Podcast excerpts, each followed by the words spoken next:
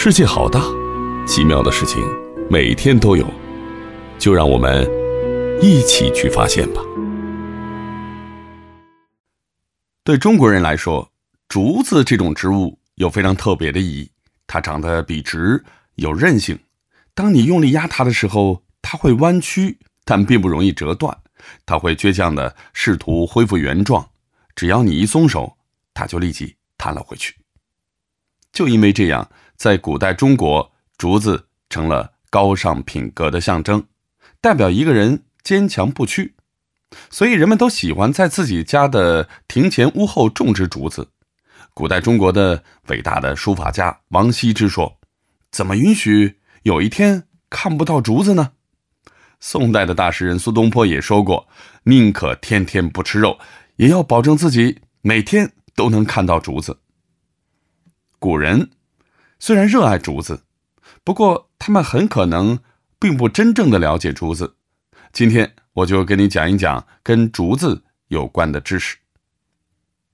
世界上很多地方都有竹子，在亚洲的东南部、非洲的热带地区、美洲和大洋洲的一些地区都生活着竹子。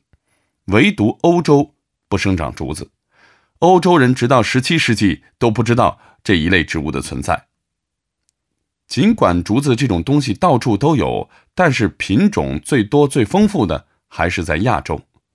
现在世界上一共有超过八百种竹子，怎么样？比你想象的要多得多吧？竹子有一个很不寻常的地方，那就是它是属于禾本科。禾本意思是像禾苗一样的植物。我之前呢跟你讲过，野草为什么端上餐桌的时候讲到过禾本科。咱们平时吃的各种粮食，比如稻米、小麦、燕麦、玉米、高粱，都是属于禾本科的。其实，如果你仔细分辨一下，就会发现禾本科的这些植物跟竹子有非常明显的相似之处，比如说。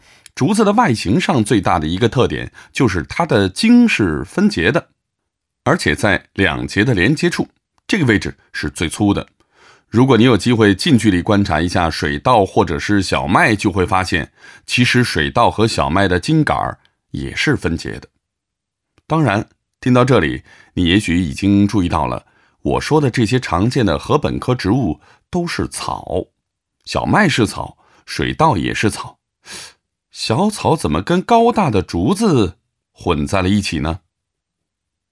在很长的一段时间里，植物学家们都认为竹子是禾本科的原始类型，或者你可以大概这样理解：竹子是其他禾本科植物的祖先。不过，通过分析它们的 DNA，植物学家们发现搞错了，禾本科植物的祖先就是草本植物，而竹子的形态其实是。进化的结果。原来禾本科的祖先是生活在热带森林边缘的，是高大的草本植物，长到一两米高的草，在那样的环境地下是不难见得到的。不过，问题是森林的边缘地区并不是一个安全稳定的地区，这里的整体的生活条件很容易发生变化，大量的投机者在这里寻找机会，展开残酷的竞争。而竹子的祖先则希望过上安稳的生活，这个时候摆在他面前的就只剩下两条路了：第一条是进入森林和那些高大的树木一比高下；第二条是离开森林，进入广阔的草原，和那些跟自己差不多高，甚至还没有自己高的植物抢夺空间。和本科的祖先们意见不太一致。有些选择转身进入森林，有些选择往前走，进入到了草原生活，还有一些干脆什么都不选，还是在森林的边缘生存。进入到草原的禾本科植物很多演变成了粮食，像是水稻、小麦都是这一系的，而竹子则是进入森林的禾本科的先祖后代。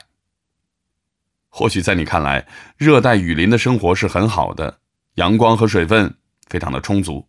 不过，真的到了这个地方，你就会发现，其实跟你想象的并不一样。虽然水资源确实很丰富，但阳光却是一个非常不易得到的东西。热带雨林的空间全都被高大的树木所占据着，天顶上的阳光被最高大的树木挡了一层，又被没有那么高大的树木以及较为低矮的灌木挡了一层又一层，最后落到地面上的已经是所剩无几了。所以，雨林的地面上反而很少有植物，只有很多靠吸取别的植物营养的东西存在着，像是一些兰花以及凤梨等等。它们被植物学家们统称为附生植物，意思就是靠附着在别的生物上活着的植物。为了和其他的植物争夺阳光，竹子不断的加固自己的茎杆，并且呢长得越来越高，终于成了森林的一部分。与此同时，它的繁殖行为也发生了变化。不知道你有没有听过这样的一种说法：竹子难得开一次花，开一次花，整片竹林都会死掉。这个说法很惊悚，但是还真是没有说错。竹子开花确实是一件让人感觉可怕的事情。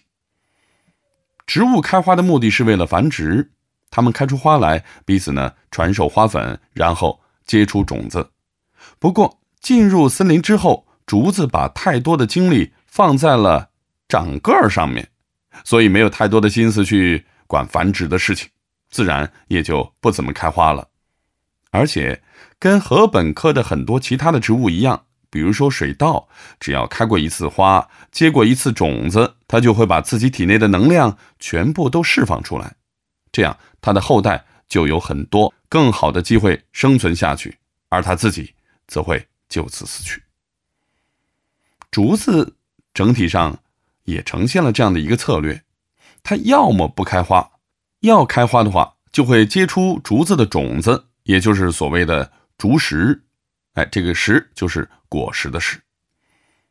竹子开花后就会死掉，这个似乎还比较好理解。但为什么说竹子一开花就是一整片死掉呢？这个也是和竹子在繁殖上的另一个策略有关系。其实，竹子可以有两种不同的繁殖方法：一种是开花结种子，另一种植物学家们管它叫营养生殖。竹子的根扎在泥土里，这些根很快就会伸展到其他的地方去。植物学家管这个叫竹鞭，竹子做的鞭子，然后在适当的位置上，竹鞭上的小芽就会慢慢的长起来，形成一棵新的竹子。所以很多时候，你看一大片竹林，似乎每一棵竹子彼此都很不一样，但实际上这些竹子都是靠竹鞭串联起来的，根本就是一棵竹子。所以这也就难怪它们会同时开花，同时死去。哎，今天你知道了竹子的身世和繁衍的策略。最后给你留个作业：竹子其实有很多的用处，你生活当中都使用过什么竹子制品呢？在评论区里面和大家分享一下吧。好了，最后总结一下我们今天所学习到的三个知识点：第一个，竹子主要分布区在亚洲东南部、非洲的热带地区和美洲，其中又以亚洲东南部为最繁盛。而欧洲则完全没有竹子。第二，竹子看起来和禾苗没有什么关系，但其实它属于禾本科，和小麦、水稻同属一个家族。